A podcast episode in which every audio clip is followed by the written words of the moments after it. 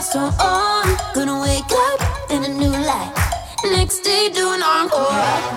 Get ready to ignite your passion and unleash your inner innovator. Welcome to the Lonch Podcast, the energizing show where we're breaking barriers, building dreams, and sparking positive change in the technology world. Join us on a thrilling ride through cutting edge technology, visionary insights, and inspiring success stories. From entrepreneurs to founders, from executives to investors, this is your space to empower, create, and embrace the power of community.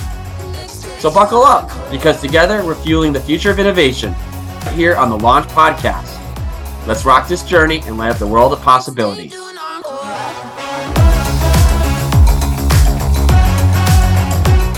Hi, this is Bobby Nims, CEO and founder of Lonch. We're excited about our next podcast guest here on the Lonch Podcast, connecting with our startup community filled with founders, entrepreneurs, and startups. Want to make the introduction to Jai Dolwani, founder of The Starters, and really, really excited to jump into a conversation about the e-commerce business, his jump from being in the C-suite to his own startup, and sort of his journey sort of transitioning from that traditional uh, nine to five to his startup, his startup agency, and his journey. So, Jai, welcome. Thank you. Excited to be here. Jai, really quick for our startup community who may not be following you on social media, can you just give a quick, sense of your background and maybe a little bit about your journey of what led you to become the founder of the Starters? Yeah, sounds good. So, relatively earlier in my career, uh, I graduated from school in 2017, where right out of the gates, I really didn't know what I wanted to do. And any good student that doesn't know what they want to do, I joined consulting. So I was in consulting for a couple of years, kind of going coast to coast, doing the travel, really looking to pick up new skills and understand what I enjoy in life. And I was doing healthcare transformations, and I was definitely not passionate about it. But during that journey, I found myself in Atlanta, and I had seen bird scooters for the first time on the streets. And that quickly became my primary way of transporting myself from the hotel to my client's site because I just enjoyed starting off my day on a scooter. How was your balance on these things? It was actually pretty good, which is uh, really surprising because I can't skateboard, I can't surf, but the scooter worked out. It was like I was born to born to ride a scooter. But I really enjoyed that experience, and I'm like, I found a product that I'm really passionate about. Like these things are incredible. You can just open up your phone, walk down the street, rent a scooter, and get wherever you want in a fun way. And soon enough, I had my entire project team joining me on those scooters to and from work, to and from dinners. And it was the first time that I felt super passionate about a project and, or a product. And so I told myself, let me just apply to this company and see how it works out. So I ended up joining Bird. Uh, I took about a 50% pay cut. I bought a home when I was in consulting, had to sell that off to go join Bird and, and live in a small apartment with four other people. But I was always trying to prioritize learning and, you know, not feeling like work was work. Uh, and if I'm learning, then it really feels enjoyable. And that was the case at Bird, kind of going through the startup ecosystem, up and downs. It was the first company to ever achieve a billion dollar valuation. It was an absolute rocket ship. It was a lot of fun. And so I worked my way through Bird. I ended up joining another similarly, you know, growing startup called Fair. Both of those startups ended up going through high growth experiences, running out of capital, and then slowly going through the process of layoffs, et cetera. In fact, my third week working at Fair, which SoftBank was a very big investor, and a lot of people are familiar with what happened at WeWork, the rapid rise to layoffs. SoftBank was the big investor. Uh, three weeks into joining Fair, they had actually laid off 60% of the entire company and pretty much the entire C suite. I was lucky to still have a job. But again, I had experienced such a rapid growth, growing company just all of a sudden start to fall to shambles. And while I was at Fair, I was recruited by a VC firm to join Winc, which was an e-commerce business focused in the wine space, both uh, via wine subscription online as well as building brands in retail. It was my first foray into e-commerce. I joined as director of retention and slowly worked my way through that business to CMO, where I then left earlier this year to, to create the Starters, which is a, a talent marketplace focused on curated, vetted talent and making them available to brands and founders without any commissions, markups, or added fees that you typically see in, in the staffing agency realm. And so it's my first kind of time doing entrepreneurship full time, but I've really been enjoying it now, uh, eight months in.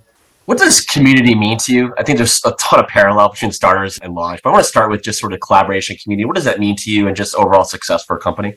Yeah, so I mean, I think uh, first I'll start with kind of uh, what I feel is not the right definition. Uh, I think a lot of people and brands as well uh, think you know community is creating a Slack group or a Facebook group or some way for people in a particular area to stay in contact with each other.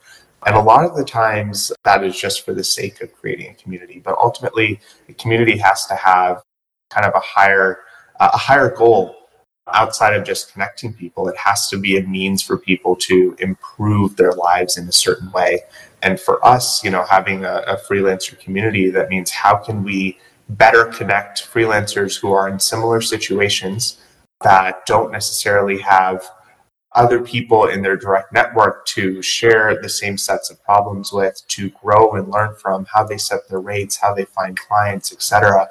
And that's actually a reason, because of my perspective behind this, of why I haven't actually launched that formal quote unquote community or Slack group or way for freelancers to connect with each other on the starters either, because I know that it is not as simple as just spinning something up like that. You have to give them a means to connect, something to connect for, and then continue to encourage that community. So I think it'll be, you know, a great aspect of our business, not something that we're doing today. But I'm a big believer in a way that it can impact brands and companies and their growth, as well as the people that those brands and communities uh, and those companies touch. Uh, in our case, which are freelancers and brands in the general e-commerce ecosystem. What's your response to change? So, kind of acknowledging you've sort of surveyed across a bunch of different verticals. You're now transitioning into, you know, so yourself as an entrepreneur, startup and leading a company. What's your typical yeah. sort of pragmatic approach to change, response to change, and particularly when that change is, is creating a lot more challenges or mountains for you to climb? Yeah, I, I, I, love change. I embrace it. I enjoy the roller coaster that comes with it, and you always learn something new. So I embrace it because I know I'm going to experience a whole different set of things and experiences and, and learn from that. And, you know, the way that I think about it is anticipate the change, embrace the change, anticipate the change, and then adapt and adapt early for example, the example that I'll give is when I went from Deloitte Consulting to Bird, I'm like, okay, I'm going from a highly corporate, very coddled environment in which I was making a good amount of money for my age into a startup roller coaster, a completely different culture, completely different industry, and making about half what I did before. Right. So, you know, uh, one thing that, of course, like I mentioned, I sold my house, I moved in. I was like, I'm not gonna, I'm not gonna have the cash flow I did before. Let me, let me get ahead of this instead of setting myself to be in a poor, poor financial position in the future. And then, you know, even though I embraced that mentality, when I got there, I didn't adapt quickly enough. In fact, within my first three weeks of being at Bird, I almost quit. I remember going into a meeting for the first time that I was leading with a bunch of executives. I had prepared a 50 page deck, uh, as was traditional to do in consulting. Right. I wore a nice shirt and um, started to walk through it. And, you know, immediately I remember someone had, had stopped me, a VP at the company. He's like, You're new here, aren't you? And I froze because in front of a room of several executives and, and peers and my manager, that's not what I was expecting but it was a completely different environment. And, you know, in start in high growth startups, you don't spend weeks creating 50 page deck to then present to a big room. It's collaboration, it's a conversation that's brainstorming together. They care less about presentation and creating fancy decks and more about the actual results and decisions that are made in a room. And so that was a learning experience that, that I embraced and that completely changed the way that I operate to a point where I don't think I could go back to the previous way of uh, of doing things. So I love change. I learned from it. That's kind of you know an example of how not only I embraced it, but I was also surprised by it, but learned and, and grew from that experience as well.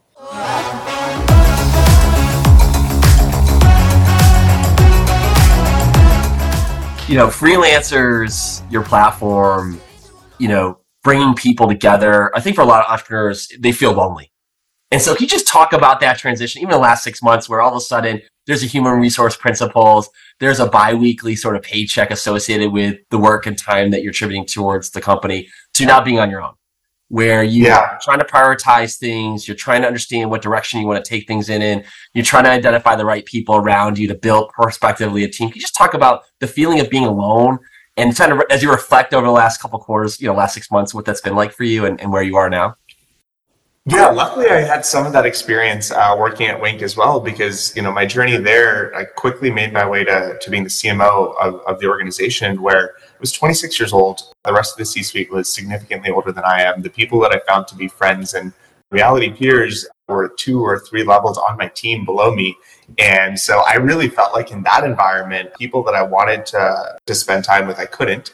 And you know, it was it was a very isolating position to be in. So I was kind of I was kind of used to that to a certain extent. And I would say entrepreneurial, this entrepreneurial endeavor is very similar where nobody else knows the problems and challenges that I face on a day to day basis. And there aren't very many people to go to talk to.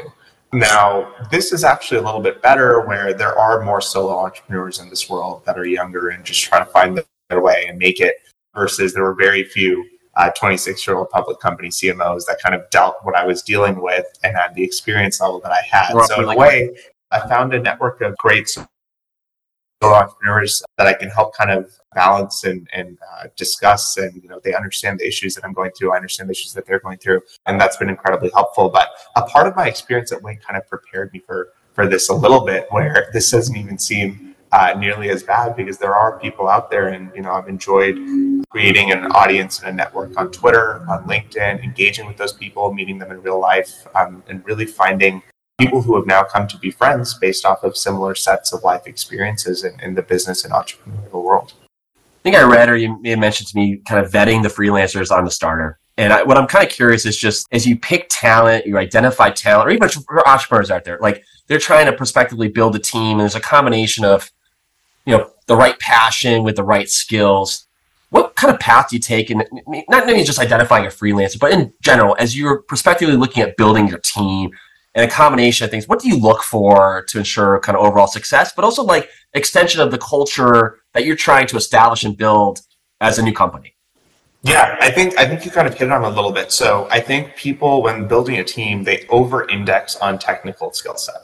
And I believe that a base of competence is required in good team members, but that doesn't necessarily mean they have to have the exact technical skill set that an ideal person in this role would need to have. They need to have competence, they need to have the ability to learn quickly.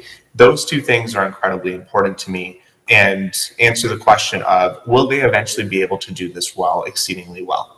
Um, and I much rather take somebody who is hungry to learn, very eager, very competent over somebody who's done this 20, 30 times before, because the latter is going to be more stuck in their ways and the former is going to be open to listening and to learning. Right. So that's one piece of it. The other piece of it um, is going to be incentive alignment. So no matter how great somebody is, when you're bringing them on, you have to make sure that your incentives as a business are aligned with their incentives as an individual. So understand why they're interested in the opportunity. Are they interested in learning a new industry? Are they seeing this as a way for them to grow within the company and earn a leadership role more quickly? Are they joining your company because they think the equity is going to be worth a lot of money? Are they more financially driven? What are their incentives to joining and are they aligned with yours? And is their compensation structure and their incentive structure aligned with what they want and what you want as well? No matter how good of a hire you make, if the incentive structures aren't aligned, they will likely leave or not try as hard. And the third, of course, is going to be culture fit and I see culture more than just a set of values that you put on a you put on a poster on on, on the on the door. I really see it as you know every company values certain things over others, but those don't really come to life until you spend time with somebody. So I'm a big fan of if you're hiring somebody, spend time with them outside of an interview setting, see how they interact, if you value decisiveness in your culture and you take them out to a meal and they spend 20 minutes trying to decide what they want on the menu, they're probably not going to be the right. well, Jai, how well they ride on a scooter, I feel like that should be part of the humor. I need you to go from point A to point B, right? And do some kind of scavenger hunt on scooters in a city somewhere, you know? Like, I think that. You know, it's funny because uh, my first day at Bird, they actually had us do a scavenger hunt on a scooter all around Venice, LA. So that, that was part of their onboarding process. That's awesome.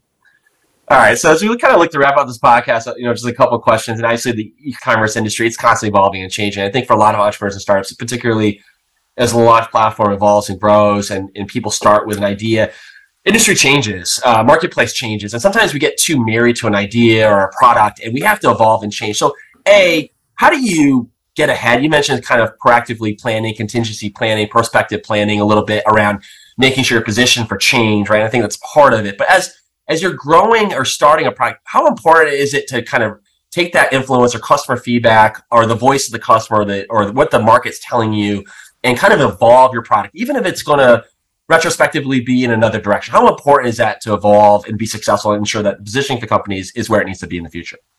Incredibly important. You can't be emotionally tied to what you built. And the most important thing is understanding what has gotten you here will not get you to that next stage. You have to evolve. You have to do things differently. It's a different skill set. It's potentially a different product. It's potentially an entirely different company because in a way that we've implemented that, you know, I, I launched this business very quickly in a very scrappy way to get to market. We got six, eight months of customer feedback. We understand what was good, what wasn't we're actually completely relaunching our site this week. It's going to be completely different and it's going to take us to that next stage of growth.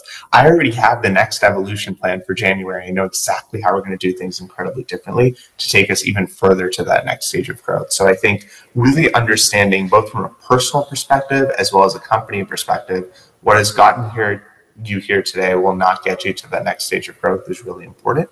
And then listening to customer feedback, adapting as long as you have that mentality, becomes a lot easier because you're no longer married to what you've done in the past. Uh, you're more so looking out to what you're going to be doing differently and better in the future.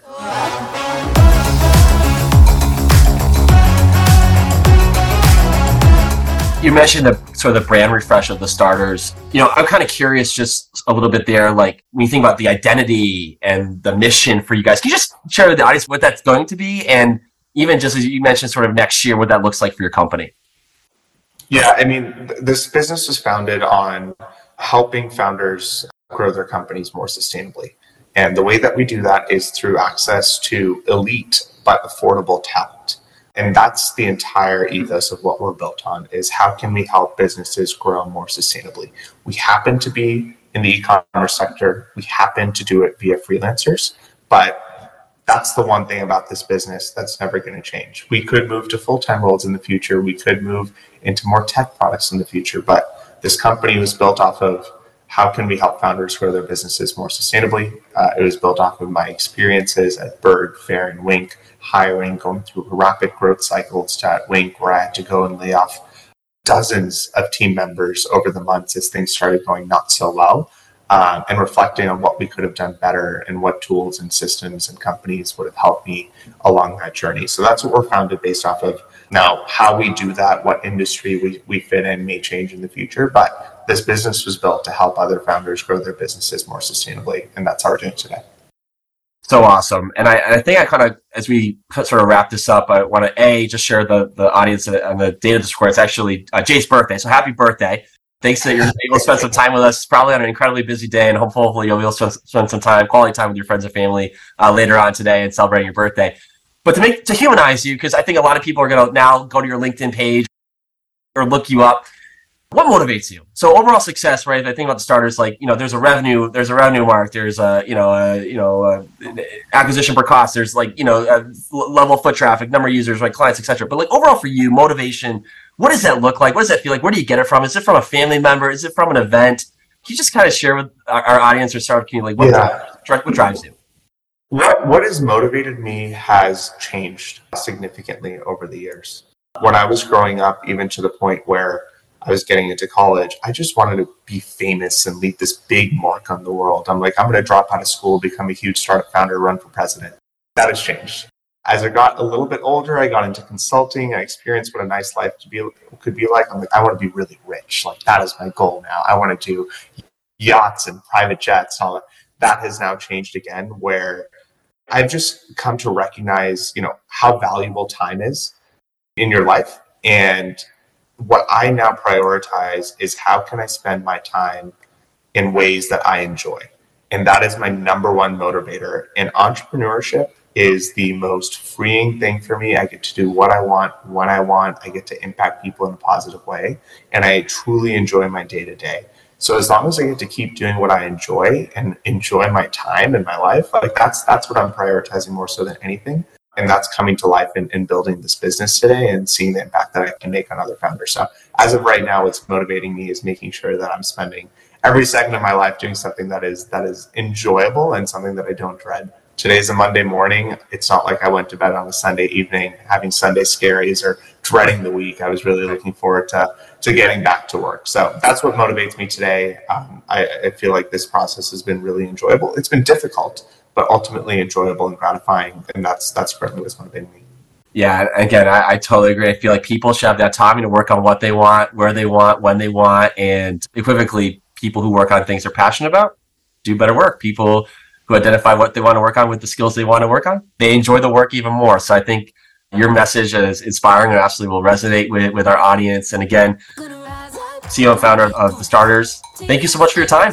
Thanks for having me, Bobby. Enjoy the conversation.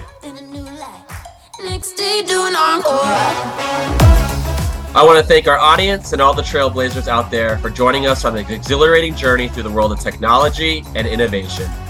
Remember, the power to change the game is in your hands. Stay charged, stay inspired, and keep breaking barriers. Because we're just getting started on this launch journey with all of these startups. Join us next time for another episode filled with sparks of brilliance and boundless opportunities. And until then, keep dreaming big Stay curious and keep pushing the boundaries. Together, we'll shape a future that's brighter, bolder, and more inclusive. Keep that energy high and see you on the next episode of the Lonch Podcast. Be well.